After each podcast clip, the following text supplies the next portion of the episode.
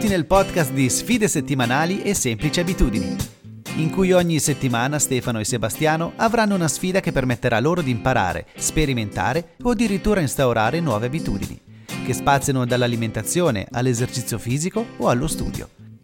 Benvenuto e buon divertimento!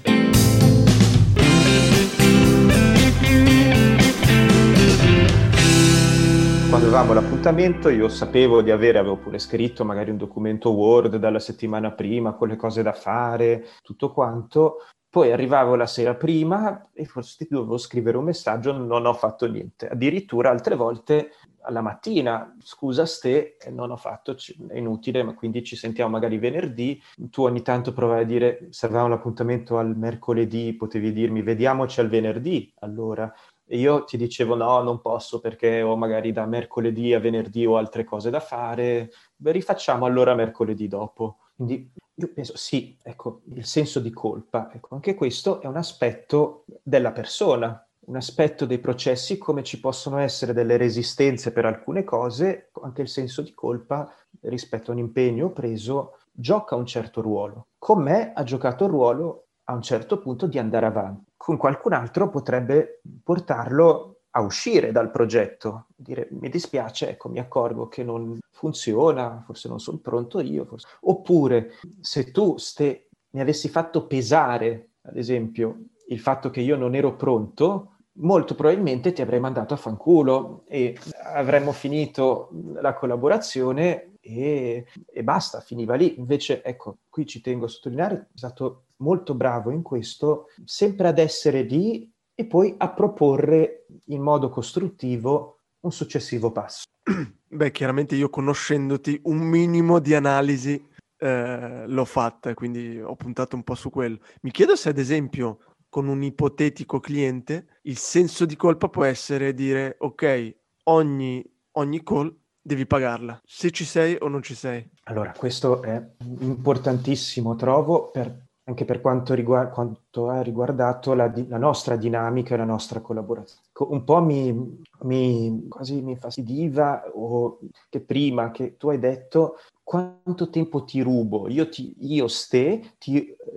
rubo a te Andrei un'ora a settimana, ma in realtà ecco, sono io Andrei che rubo la tua professionalità, il tuo servizio, per il mio scopo, perché il sito è mio e il progetto è mio e non sei tu a rubare tempo a me. Cioè, quindi questo è un aspetto fondamentale, tu anche ne hai proposto poi a un certo punto la questione dei 50 franchi, ogni volta che non vieni addirittura, ecco, nemmeno quando vieni, quando non vieni.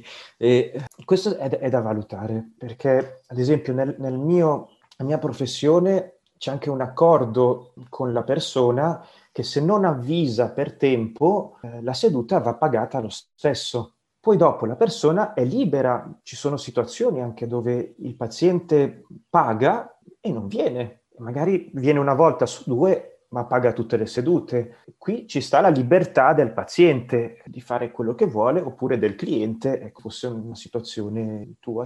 Però sarebbe importante questa cosa stabilirla in parte, cioè che le cose siano chiare. Questo anche quando incontro un paziente nuovo gli dico chiaramente quanto dura la seduta, quando possiamo vederci, con che frequenza, il costo e le clausole. Ok, quindi comunque può essere una soluzione, un metodo, però dipende sempre dalla persona. Bisogna valutare, fare un piccolo scan della persona e anche se penso che sia difficile capire subito, ok, con lui non funziona questo, la carota o il bastone.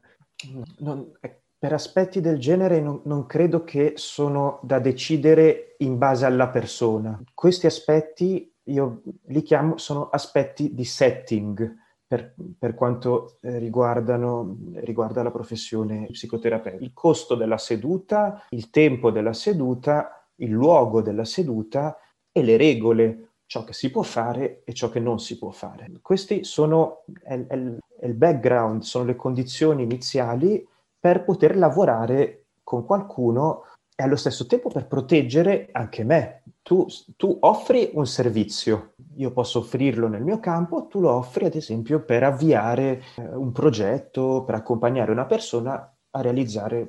Tu che cosa puoi fare per proteggere te stesso e per non farti fregare o anche per altre cose? Perché ecco, questi aspetti di setting alla fine danno una sicurezza a tutti e due, non solo a te, ma anche al paziente o al cliente, che sa che le regole sono chiare. Poi lui ha la libertà di non seguire certe regole e allora quando non le segue tu vedi con lui e ne discuti. Se ci sono state delle resistenze, se magari, ad esempio per un pagamento, magari non hai soldi in quel momento per pagarti, oppure se a livello tecnico ti accorgi che quello che tu hai chiesto forse è troppo e allora porti più in basso la stima. Sì. Ho notato quando dicevi del setting che anche noi abbiamo affrontato questi argomenti riguardo a come implementare le abitudini e come cominciarle. Deve esserci sempre un chi, un quando, un dove, insomma le variabili più importanti, quelle devono esserci, e a prescindere dalla personalità della persona bisogna sempre dare un setting, come dici te. Quindi ho sorriso un attimo perché appunto ho rivisto le analogie in quello che abbiamo detto noi nelle scorse puntate. Ma potete ad esempio pensare, vi faccio un esempio, ad esempio uno vuole smettere di fumare, è un punto. Come smettere di fumare? Penso che sia una delle cose più difficili, veramente convincere, cioè iniziare, diciamo l'iniziare. Io ho delle persone, degli amici o parenti che fumano e non ho mai trovato l'angolo su cui mettermi, perché sono sicuro anche che sono la millesima persona che cerca di convincerla a smettere senza riuscirci. Quindi sono curioso. Vai. Sì, ma forse per questo servirebbe una puntata a parte e una discussione a parte, però lo voglio solo utilizzare come esempio per poi legarmi a quello che noi due abbiamo fatto insieme e quello che abbiamo detto oggi. Ad esempio il senso di colpa. No, io mi posso sentire in colpa che non ho fatto le ricerche per il mio sito e tu te lo dico, e tu magari me lo fai un pochino pesare. Mettiamo che è così la storia. Pensa se fosse così, se il progetto nostro che ci siamo messi in testa di fare è di smettere di fumare. Io devo smettere di fumare, tu dici così e poi dopo io, quando abbiamo il nostro incontro, ti dico: senti, guarda, io settimana scorsa ho fumato altri 2 pacchetti di sigarette. Se tu mi facessi sentire in colpa, è difficile che io vada in quella direzione lì e che aderisca ancora al nostro progetto. Quindi tu in qualche modo sai che io magari mi sento in colpa per averlo fatto e sai che questa colpa qui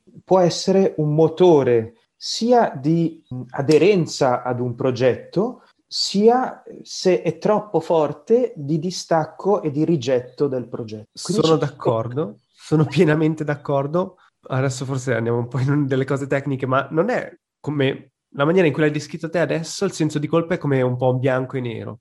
Però ci sono anche delle sfumature, secondo me. Puoi far sentire un attimino in colpa la persona. Quindi, ovviamente, se torna da te e ti ha detto: boh, ho fumato 2 pacchetti di sigarette nelle ultime settimane. Forse il caso non è smettere di colpo, ma diminuire un attimo. Diminuiamo, oppure aumentiamo pian piano, come ha fatto Ste con te. Quindi la démarche deve essere più lenta, però il senso di colpa potrebbe funzionare anche a piccole dosi.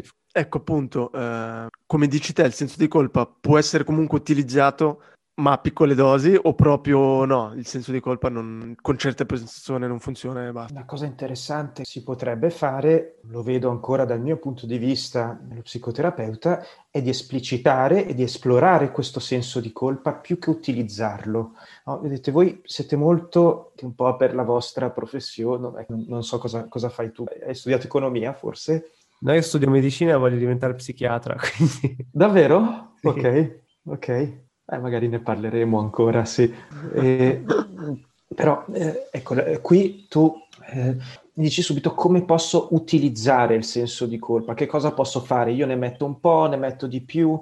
È difficile questa cosa, perché non è che a me risuona molto in termini di manipolazione questa cosa e non mi piace, mi infastidisce. Se io sento che tu fai così, di nuovo da me ottieni poco.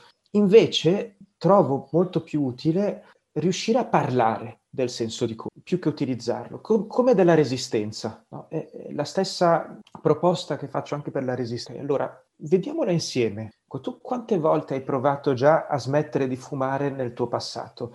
Più che fare dei discorsi, anche guarda che fa male, eccetera, e non bisogna smettere, tutti stanno dicendo queste cose. Quante volte hai provato? E dov'è che poi ti sei fermato? Dov'è che ti sei bloccato? Cosa hai sentito? Quando poi hai ricominciato ti sei sentito in colpa? Secondo te, com'è che ha giocato il senso di colpa nell'ultima settimana quando hai fumato quei 2 pacchetti? A volte l'hai sentita più intensa, più intenso, a volte un po' meno. È proprio un aprire un discorso considerando anche questo tema e non soltanto l'obiettivo, il contenuto di dove si vuole arrivare, ma anche i processi interni della persona che avvengono mentre sta provando ad arrivare all'obiettivo. Sono completamente d'accordo. Sono d'accordo. E ci ho pensato più volte perché, come ti ho detto, appunto, vorrei diventare psichiatra, sono interessato anch'io ai meccanismi psicologici che stanno dietro a quello che facciamo. Forse la difficoltà che ho trovato, che penso si presenta anche nel rapporto di fra terapeuta e paziente, è anche entrare nella stessa lunghezza d'onda con una persona. Perché molte volte io mi ritrovavo magari a dare consigli e è difficile entrare subito nella sfera psicologica con una persona, perché magari non si è tanto amici, non si è mai fatto, anche se uno lo si conosce da 10-15 anni, non puoi chiedere, secondo te, perché hai avuto questo meccanismo di difesa, si è creata questa resistenza da parte tua? Magari tu puoi consigliarci, puoi darci dei consigli su come provare a approcciare queste situazioni qui, o questi tipi di discorsi. Questa, ecco, è una difficoltà che io ho sempre visto, non è che è davvero difficile entrare nella sfera psicologica con una persona con cui non l'hai mai fatto, con cui magari non hai un rapporto davvero intimo o duraturo. Sì, ma tu dici, a volte ho provato a dare dei consigli e non aderivano, non funzionavano, non arrivavano a toccare il nocciolo del problema o non portavano a un cambiamento. Il consiglio tu lo dai per poi dopo applicarlo e cambiare qualcosa. Di no, qui prima di dare il consiglio, io chiederei, mi metterei in una posizione di esplorazione di quello che c'è. Cioè, praticamente il crearmi il campo, piuttosto che entrare un po' a gamba tesa con un consiglio che magari l'altra persona non è pronta a riceverlo, o comunque che in ogni caso si è sentita dire da altre persone e che magari sa benissimo. Se noi prendiamo in considerazione lo smettere di fumare, è ovvio che tutti sanno che fa male, ma ci sarà sicuramente una persona all'interno della famiglia, degli amici, fidanzate, fidanzati, che gli hanno detto devi smettere e così. Quindi più che il consiglio, il capire cosa succede nella persona che gli impedisce di seguire già, di far da solo quello che sta cercando di fare insieme a te. Come mai la persona ha bisogno di te? Perché da sola non ce la può fare. Ma di che cos'è che ha bisogno? Ha davvero bisogno di quel consiglio lì? Oppure, ecco, la mia posizione è più quella la persona principalmente ha bisogno di essere ascoltata. Ha bisogno di poter parlare ed esprimersi e di qualcuno che riesca a capire tutte le sfumature. Come parlato prima, ecco, anche il senso di colpa assolutamente non è bianco e nero, ci sono 1000 sfumature e 1000 giochi anche, che il senso di colpa poi si aggancia a un'altra cosa, si aggancia anche magari a una pigrizia, sì, mi sento in colpa, però alla fine non ho troppa voglia di fare, di mettermi in gioco, allora sono anche un po' pigro, magari non sono così sicuro in me per espormi al pubblico, quindi non è solo pigrizia ma anche un po' insicurezza. Ci sono davvero tantissime sfaccettature e sono questi intrecci qui, diciamo, sul fondo che bloccano la realizzazione degli obiettivi che io metterei più a un livello di superficie. L'obiettivo concreto, lo smettere di fumare, realizzare un sito, fare delle cose che bisognava fare da tanto tempo, è la superficie. I motivi per i quali io non lo faccio, pur sapendo che devo farlo, pur volendolo fare da mesi, anni, sono più radicati nella mia storia, nella mia personalità, nel mio contesto anche sociale, contesto di vita. Quindi, per riassumere, è importantissimo prima parlare di questi problemi, no? Di conoscere per, tra virgolette, risolvere quello che hai dentro di te. È come piantare una pianta, no? Se però il terreno è sporco, è arido, non è pronto, è inutile. La puoi piantare, magari funziona un anno, ma sul lungo termine non funziona, e magari anche per quello quelli che smettono di fumare tante volte, o di bere, o di drogarsi, alla fine un po' o anche per le diete, penso esatto. Che sia la stessa cosa. E quindi la prima cosa non è, ok, inizio una dieta, no, pensare il perché e capire sì. Bene. Però è un lavoro più difficile, è un lavoro difficile da fare, penso, soprattutto in modo indipendente, no? Una dieta la cerchi su internet, la provi e la fai. Questo lavoro che dici te, da soli, non so se è sicuramente fattibile, ma è molto più difficile. Si sente. E, ecco, ci tengo magari qui anche a fare una piccola differenza tra quello che può essere un approccio mio nel mio studio e un approccio tuo, Stefano, ad esempio, per un progetto simile al tuo. Ad esempio quello il tuo che hai avuto con me per portare avanti un progetto, accompagnare a portare avanti. Io nel mio studio... ho molto meno, per me prende meno importanza la visione dell'obiettivo concreto. Quello per me è una conseguenza che poi arriverà a suo tempo. E io non so nemmeno qual è l'obiettivo concreto della persona. Magari una persona arriva da me e dice voglio divorziare da mia moglie, poi inizia un percorso e si accorge che in realtà... è più una sua dipendenza, ad esempio, da un prodotto, da una sostanza, da un'attività, che lo porta ad avere problemi su più piani, tra i quali anche quello con la moglie.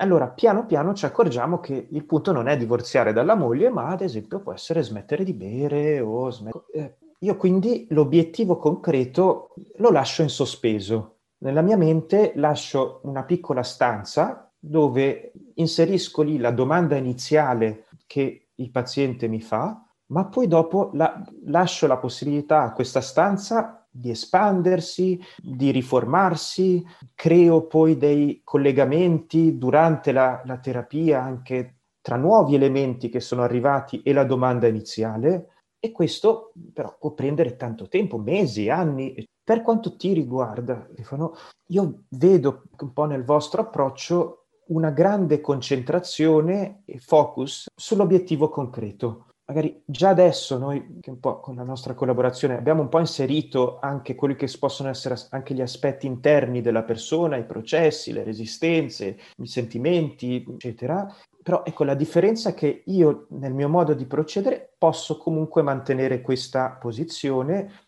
Allo stesso tempo, ecco, anche il paziente a un certo punto dice ma io vengo da te, non succede niente, magari vengo da te da 3 anni e continuo a fumare, continuo a fare quello che ecco non ho, quindi in ogni caso anch'io devo essere un po' attento a questi aspetti. Io direi anche tu puoi esserlo, ma non è tanto possibile soffermarsi poi così tanto su quegli aspetti, perché altrimenti diventa un lavoro da psicologo e meno per te. Quindi quando si parla all'inizio, ecco, a quali aspetti bisogna fare attenzione, cosa tenere in conto anche, ma principalmente, ecco, io direi realizzare un progetto significa effettuare un cambiamento. All'inizio non c'è il progetto, alla fine ci sarà. Quindi io devo fare delle cose, devo magari anche cambiare certe cose perché non le ho fatte prima per giungere al mio obiettivo. Come fare? Beh, devo tenere in conto un po' di aspetti interni, di processi interni, ma devo tener conto anche dei passi da compiere per realizzare quell'obiettivo. Riuscendo a tenere entrambe le cose in considerazione e anche a portarle alla coscienza della persona con la quale tu collabori, secondo me hai una possibilità di successo maggiore. E poi ti adatti e capisci che se c'è una fortissima resistenza o fortissimi problemi interni che ostacolano il raggiungimento del progetto, allora forse ti prendi più tempo e vedi quello. Se uno non ha troppo questi problemi qui, non ha senso soffermarsi su cose che non sono pertinenti. Quindi in quel caso lì ti concentri più sugli obiettivi. Bene, sono contentissimo di questi input che arrivano da te, Andrei, e penso che era davvero quello che... di cui avevamo bisogno in questo podcast, perché forse per ignoranza, sai, non è che abbiamo studiato psicologia, non ci soffermiamo troppo su quegli aspetti lì, però evidentemente, come ci hai fatto notare te, sono super importanti e trovo che devono essere esplorati. E secondo me potremmo avere delle discussioni prossimamente in cui esploriamo dei meccanismi o comunque questi frangenti qua del processo di cambiamento. Grazie per aver ascoltato un'altra puntata di Sfide Settimanali. Se siete interessati a quello che facciamo, venite a trovarci sulla pagina Instagram oppure sul sito sfidesettimanali.com. Un saluto e alla prossima puntata.